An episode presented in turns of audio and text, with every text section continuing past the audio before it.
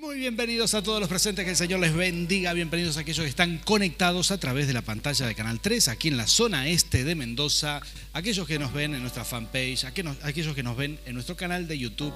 Muy bienvenidos y todos los presentes, aquí le damos un fuerte aplauso a todas esas personas que se conectan, están ahí listos para recibir la palabra del Señor.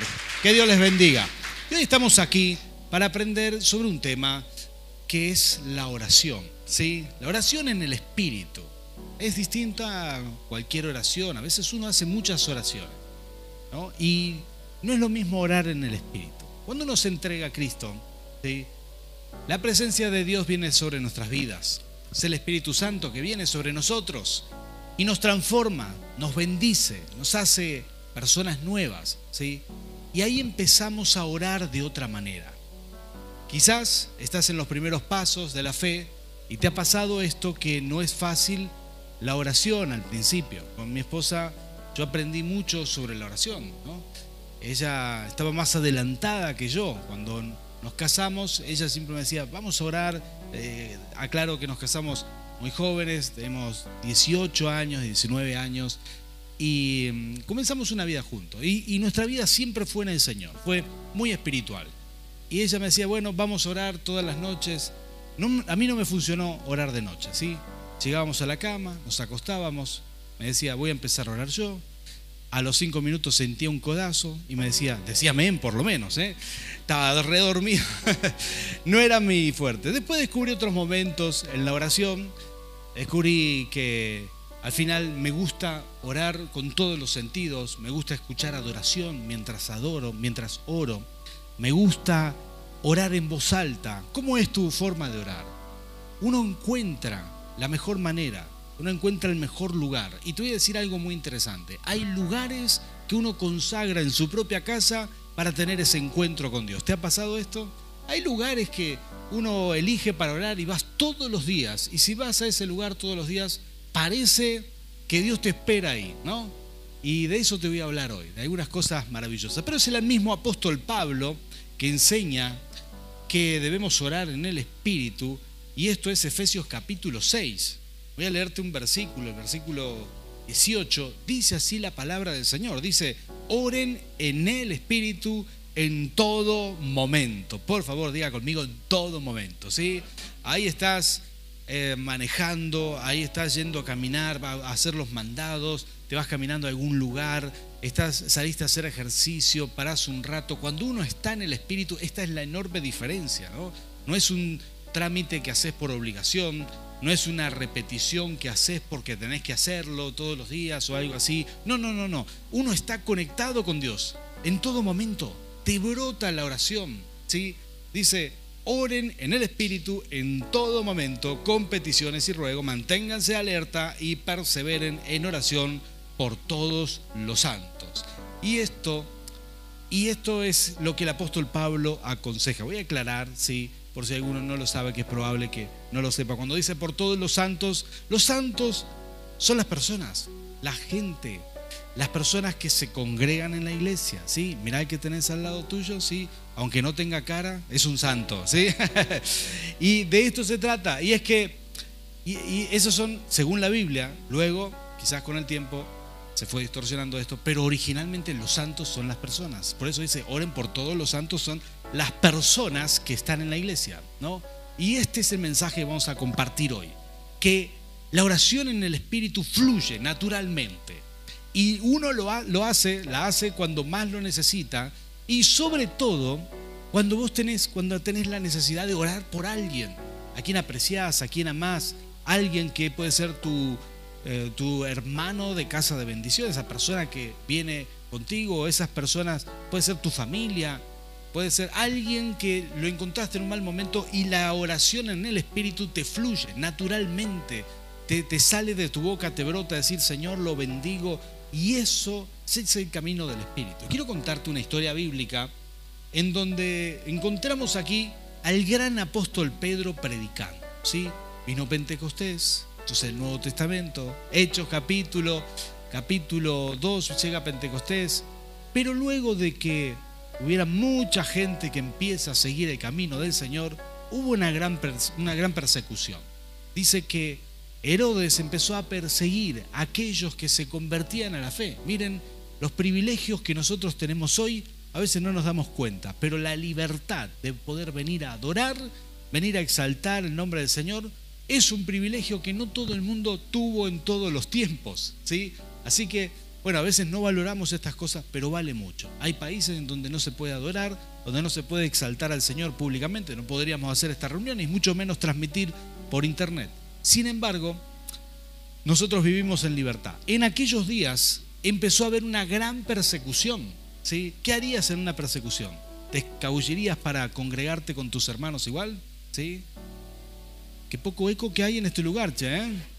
Sí, muy bien. Sos de los míos entonces, si harías eso.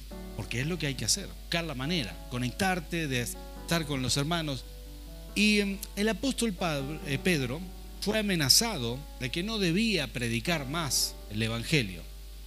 Y mm, Pedro siguió predicando. Mucha gente necesitaba del Señor. Resultó que atraparon a uno de los apóstoles y lo mataron a espada. Entonces atraparon también al apóstol Pedro y esa misma noche lo iban a sacar para matarlo también. Pero esto llegó a los oídos de la iglesia y como te dije recién, muchas veces nuestras mejores oraciones son esas que nos brotan de corazón, son naturales, no son forzadas, es el Espíritu Santo que te va guiando a orar.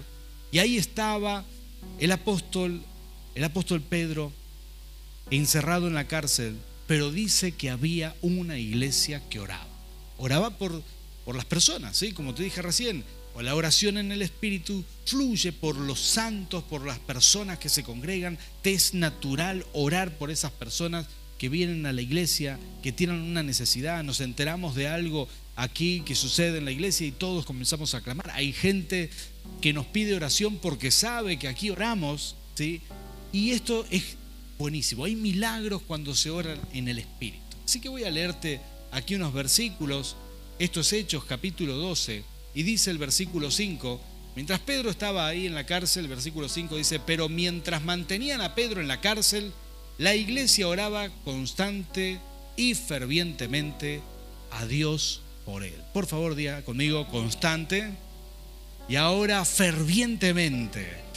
Ah, esta es la clave, ¿sí? Esta es la oración en el Espíritu. Dice, la misma noche que Herodes estaba a punto de sacar a Pedro para someterlo a juicio, este dormía entre dos soldados, sujetos con dos cadenas. Unos guardias vigilaban la entrada de la cárcel. De repente apareció un ángel del Señor y una luz resplandeció en la celda. Despertó a Pedro con unas palmadas en el costado y le dijo, date prisa, levántate. Las cadenas cayeron de las manos de Pedro. Luego, perdón, le dijo además el ángel, vístete y cálzate las sandalias. Así lo hizo el ángel añadió, échate la capa encima y sígueme. Pedro salió tras él, pero no sabía si realmente estaba sucediendo lo que el ángel hacía. Le parecía que se trataba de una visión. Pasaron por la primera y la segunda guardia y llegaron al portón de hierro que daba a la ciudad.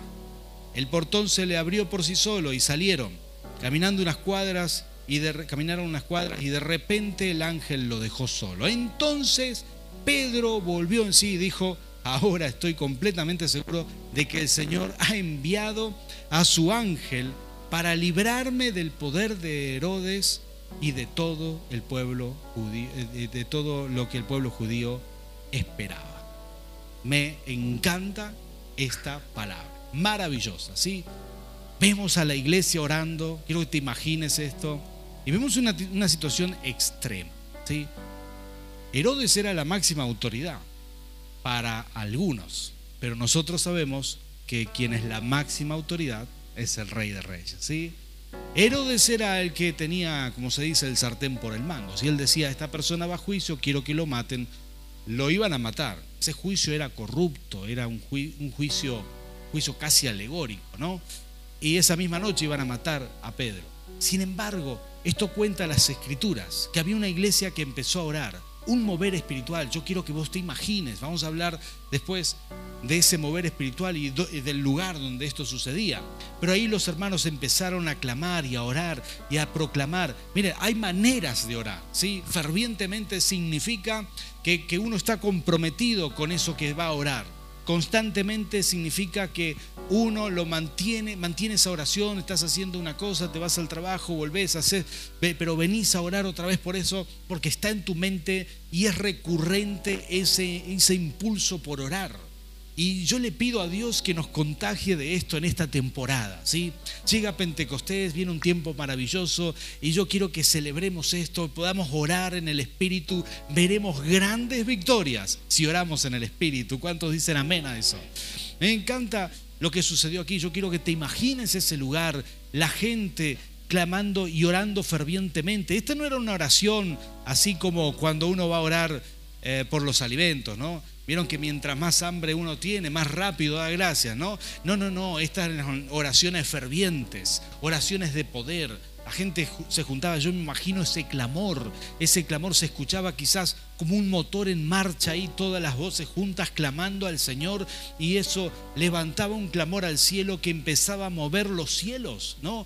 No puede quedar la situación igual cuando los hijos del Rey de Reyes se juntan a clamar, ¿sí? Cuando vos te juntás con otros a orar, cuando sos parte de un grupo de intercesión, cuando estás clamando al Señor, las cosas no quedan igual.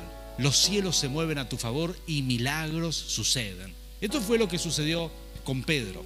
Sé que Pedro estaba ahí en la cárcel y acá yo digo, este pasaje siempre, siempre me fascinó, siempre me fascinó. Y estuve siendo muy tocado por el Señor por algunas unas cosas que Dios me habla personalmente, entre esas, entre esas, las frases del apóstol Pablo, cuando él dice, ya no vivo yo sino Cristo en mí, ¿no? Y morir a nosotros mismos para que Cristo viva en nosotros, morir a nuestros deseos de la carne. Y cuando uno muere a los deseos de la carne, resulta que hay cosas que, que no te preocupan tanto. Yo veo al apóstol Pedro entregado en las manos del Señor con mucha paz, con mucha paz interior, ¿no? Con mucha paz. ¿Podés descansar en el Señor? Te pregunto, ¿sos de esas personas, de hecho, sos de esas personas que duermen bien? ¿Sí? Sí, qué bueno es eso. Esto es un regalo de Dios. No todo el mundo puede dormir bien, no todo el mundo puede conciliar el sueño. Hay gente que es atormentada. Hay gente que es atormentada con opresión, con preocupaciones, ¿sí? con cosas que le vienen a la mente, y no puede conciliar el sueño. Ahora mira estos detalles. Dice que al apóstol Pedro lo iban a sacar para matarlo. Era un juicio corrupto y al otro día lo iban a matar. Y si vos supieras que al otro día posiblemente te van a liquidar, ¿podrías dormir bien? ¿Dormirías plácidamente toda la noche? ¿Te echaría unas roncadas plácidas de esas que soles darte de vez en cuando no lo creo, ¿eh? Estarías un poquitito preocupado, ¿sí? Alguien dice amén, aleluya. Posiblemente, digo, no sé, si vos sabés que te espera enfrentar algo terrible, bueno, dice la palabra del Señor, que al apóstol Pedro lo, le pusieron 16 soldados para custodiarlo, divididos en cuatro, en, en dos guardias, dos guardias de cuatro soldados, una guardia de cuatro con él, dos guardias más de cuatro soldados y otra guardia, una, cuarta guardia de cuatro en, cerca de la puerta de hierro, que era imposible moverla sino con cuatro soldados. Todos estos detalles da la escritura. Y resulta que al apóstol Pedro, como le ordenaron que sea máxima seguridad, todo era un calabozo a oscuras y lo encadenaron a los soldados que estaban ahí. Había dos soldados, uno de cada lado, que se acostaron a dormir y el apóstol Pedro, sabiendo que lo iban a sacar al día siguiente, prácticamente esto era imposible salir de ahí, ¿no? estaba encadenado a los soldados, estaba, era imposible, 16 soldados romanos, era imposible que, que saliera de ese lugar. Sin embargo, dicen las escrituras que el apóstol Pedro, sabiendo que posiblemente iba a enfrentar la muerte, se durmió plácidamente toda la noche. Llega el ángel dice que se encendió una luz en esa celda oscura y le dio unos golpes al, apóstol Pedro para despertarlo. El tipo estaba dormido, dormido, estaba planchado, ¿sí? Estaba, yo tengo una bendición, no sé si, si tenés esta bendición. Yo llego a la cama, ¿sí? Y unos tres pasos antes de llegar a la cama, ya estoy dormido, ¿sí? Así, así de rápido me duermo. Y a veces Nerina quiere hablar o algo y me, pa, ya te dormiste, ¿eh? vamos, eh, vamos a ver algo, vamos a charlar de algo, pero yo ya, si me concentro en dormir, yo ya voy dormido por el pasillo. ¿eh? Llego a la cama y ya caí ahí rendido. Y esa es una gran bendición, pero si tuviera un problema así, no sé si podría dormir. Ahora, la paz de la presencia de Dios que tenía el apóstol Pedro es la que todos necesitamos. Esa paz interior, de saber que nuestra vida está en las manos del Señor. Sea que nos vamos con el Rey de Reyes, o sea que Él hace un milagro para sacarnos. De cualquier situación te puede sacar el Señor. ¿Lo podés creer? De cualquier situación. No hay situación de la que el Señor no te pueda quitar, no te pueda sacar.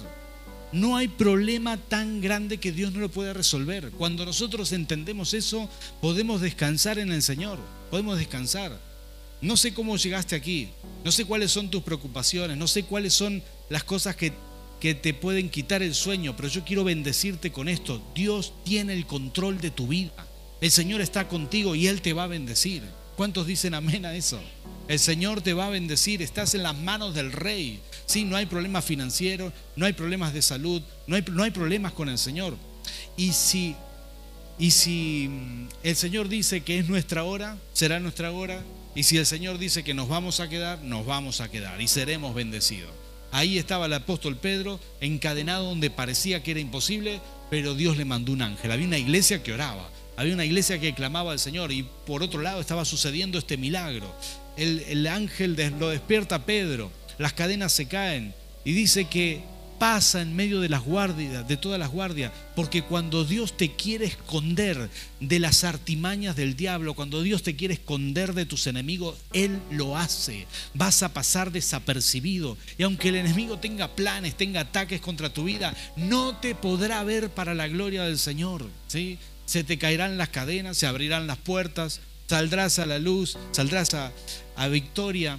No sabía si era real, si era un sueño, si era una visión, hasta que sale afuera y dice, por fin entendí que esto no era una visión, ¿sí? era la realidad. Mira qué maravilloso que es esto, ¿no? Estar soñando, de pronto te imaginas esto, estás soñando que te, llega una gran bendición, que sos próspero, sos bendecido, soñaste, te pasó alguna vez tener un sueño de esos, sí, que cambiaste el auto, tenés un flor de coche ahí afuera y de pronto decís, no, pará, me estoy despertando y es real. bueno, así estaba el apóstol Pedro ese día ahí. Estaba viendo la bendición más anhelada de su vida, viendo la libertad, ahí viéndola en vivo y en directo porque Dios estaba con él. Me encanta esta palabra. Pero acá vienen algunas claves que yo quiero compartirte. Dos cosas que son muy importantes. La oración en el Espíritu es sumamente trascendente. Como te dije, la iglesia oraba y voy a leerte algo que dice en Romanos capítulo 8, capítulo 8 versículo 26 y 27 para que podamos comprender la profundidad de estas cosas, que es la intercesión en el Espíritu. Cuando uno ora por algo, con aflicción. La iglesia amaba a Pedro, toda esa iglesia lo amaba porque era su pastor, ¿sí?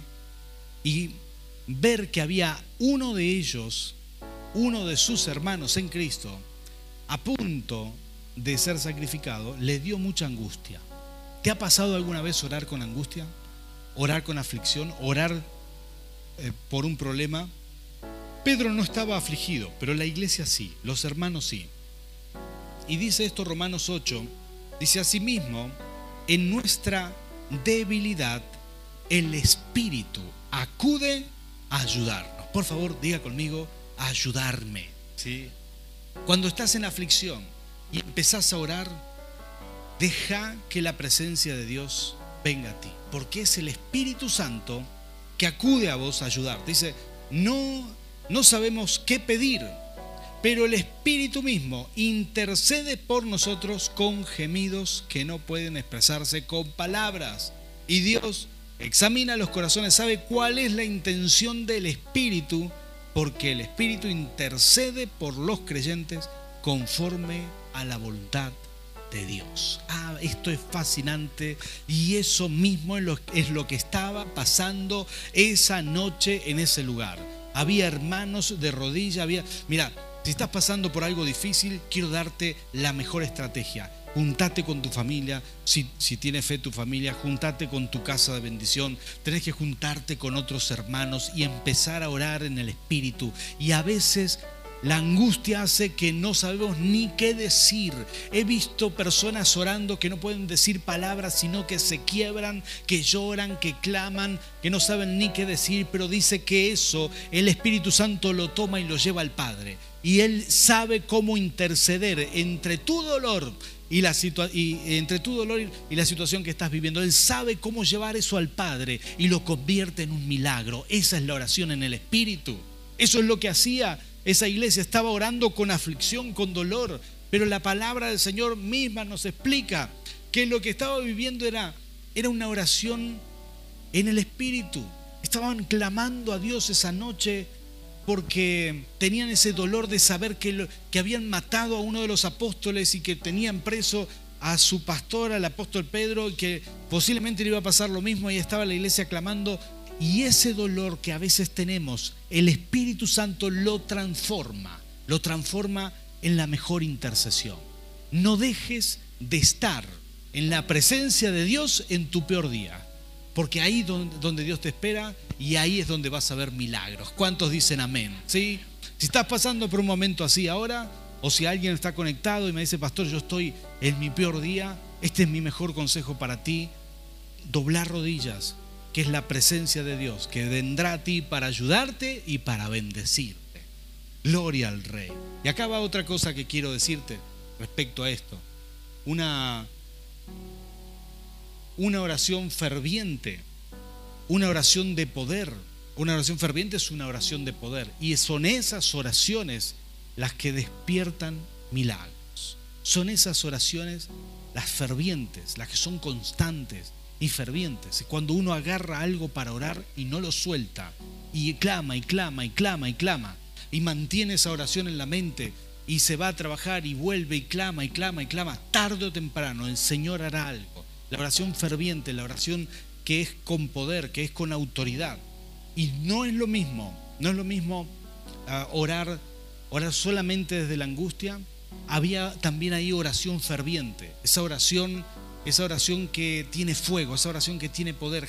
había gente ahí que conocía y conocía cuál era el poder de Dios. Y quiero decirte algunos detalles que me gustan de las escrituras. Dice este mismo pasaje que el apóstol Pedro, una vez que se dio cuenta que no era una visión, se fue directa, directo a donde él sabía, imaginaba, no había templos en aquella época, ¿sí? solamente se reunían en las casas. El único templo que había era el templo judío, pero a los cristianos los echaron del templo judío. Dijeron, ustedes salgan de aquí que, que están convirtiendo a todo el mundo. Entonces, los templos ¿sí? eran las casas. Y todo esto es figurativo, ¿no? Porque curiosamente, el ser humano está diseñado así, ¿no? Em, todo es figurativo. En el Antiguo Testamento se, se creó un templo para que se dividiera en tres en el, en el atrio, en el lugar santo y en el lugar santísimo. Y en el lugar santísimo estaba la presencia de Dios. Luego, bueno, eso es figura de la creación del hombre, ¿no? Que se divide en tres, espíritu, alma y cuerpo. Y nuestro espíritu es el lugar santísimo donde viene el Espíritu Santo, donde habita el Espíritu Santo. Y cuando estaban, bueno, cuando los echan del templo y van a las casas, ¿sí? Ellos se quedan con el diseño original. Los echan del templo, obviamente, ya no voy a estar en el templo, no había lugar santísimo al cual acudir, pero ahora el lugar santísimo estaba dentro de ellos. Se, se fueron con la presencia de Dios. Y estaban todos orando en un lugar que fue escogido y fue consagrado de entrada. La casa, y voy a leerte el versículo 12 de ese mismo de ese mismo pasaje, dice, cayó en cuenta de esto, fue a casa de María, la madre de Juan, apodado Marcos, donde muchas personas reunidas, donde, eh, donde muchas personas estaban reunidas orando. ¿sí? Ahí estaban, la mayoría de, de las personas estaban reunidas ahí. Este lugar era el mismo lugar del aposento alto donde Jesús se reunió con sus discípulos a tomar la Santa Cena, donde Jesús le lavó los pies, donde vino Pentecostés, donde pasaron cosas maravillosas. Era el mismo lugar donde estaban reunidos. Si llega Pedro ahí, y la historia cuenta que golpeó la puerta y una muchacha, Rode, abrió, dijo, es Pedro, ¡pum! Y la cerró en vez de decirle, Pedro, pasá, vení. Estaba tan emocionada fue corriendo a avisar a la gente, gente estaba orando y le dijeron, no, no, estás loca mujer, no puede ser Pedro, estamos orando para que los libere, está en la cárcel, hasta que ella dice, vayan, que es Pedro, el milagro ya está, y van y lo buscan y lo traen y les cuenta todas estas cosas que había sucedido y la gente quedó maravillada porque así sucede esto, cuando estás orando cuando hay unción, cuando uno está orando en el Espíritu en fervor, entonces cuando menos te des cuenta, yo quiero que te imagines esa escena, la gente está clamando, clamando, clamando, ahí viene la muchacha, le dice, es Pedro, y ellos estaban enfocados en que suceda el milagro, y el milagro ya había sucedido. Y así será cuando estás orando en el Espíritu, cuando estés orando en el Espíritu y con fervor. Vas a estar orando, orando, orando, orando y cuando menos te des cuenta, el milagro ya está hecho. Porque Dios te sorprende cuando hay oraciones en el Espíritu, cuando hay oraciones constantes, cuando hay oraciones fervientes. Ahí estaba el apóstol Pedro, que le hizo la señal de silencio a todos y les dijo, muchachos, ya estoy libre. Impresionante la oración, impresionante los milagros del Señor, impresionante todo lo que había hecho, porque había una iglesia que oraba en el Espíritu. ¿Cuántos de ustedes ya están siendo desafiados para orar en el Espíritu, para clamar al Señor en el Espíritu? Entonces vamos a hacerlo juntos. Yo voy a pedir a los hermanos que pasen aquí a adorar. Y yo no sé cuál es tu necesidad, cuál es tu preocupación, cuáles son tus angustias, cuál es tu aflicción de espíritu. Pero vamos a orar juntos al Rey de Reyes, ¿sí? Vamos a clamar, vamos a levantar un clamor aquí mismo. Así que yo quiero animarte a que te pongas de pie. Y si del otro lado de la pantalla nos quieren acompañar, ahora mismo vamos a orar en el Espíritu, vamos a clamar al Señor. Y si hay alguna necesidad, algún milagro que, que mm, vos necesitas, yo quiero que empieces a abrir tu boca, a decir, Señor, te presento mi necesidad, y empieces a clamar en el Espíritu. ¿Cuántos se animan a hacerlo? ¿Sí? Vamos a orar. Padre Santo, Señor, aquí estamos nosotros, tus hijos, Señor. Hemos venido aquí con fe, con esperanza, con expectativa, Señor. Levantamos un clamor en este lugar, Señor. Y, Señor, venimos a ti a clamarte que abras los cielos que abras los cielos, abre los cielos. Comenzá a decirle al Señor cuál es tu necesidad. Hoy habrá milagros en este lugar, hoy habrá milagros en tu casa. Comenzá a abrir tu boca y a decirle, Rey de Reyes, esto es lo que te clamo, esto es lo que necesito, esto te pido y empezá a orar, que el Espíritu Santo fluya en este lugar, se manifieste con poder y tu vida sea un instrumento en las manos del Rey para bendecir para hacer milagros en el nombre de Jesús. Comenzá a clamar al Señor. Padre Santo, Señor, nosotros juntos como iglesia intercedemos y te clamamos poder vivir estas cosas que figuran en tu palabra. Señor, te clamamos, Señor, aquí.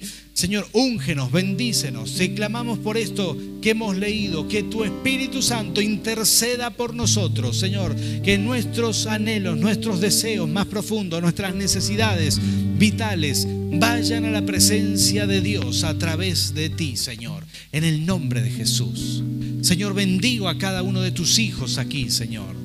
Señor, actívanos hoy para orar en el Espíritu, Señor. Actívanos hoy, Señor, para que tu fuego, el fuego de tu presencia, Señor, se encienda en nosotros. Señor, seamos una iglesia que ora, que clama, que bendice. Rey, en el nombre de Jesús, Señor.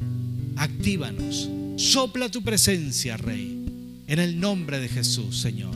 Y yo proclamo Y cuando menos nos demos cuenta, esta semana orando, esta semana ayunando, en estos días arrodillados en algún rincón de nuestra casa, cuando menos nos demos cuenta, sucederá que el milagro nos tocará el hombro, nos va a decir, aquí estoy. Padre, en el nombre de Jesús, lo proclamamos, lo creemos, en el nombre del Padre, del Hijo y del Espíritu Santo. Amén. Y amén.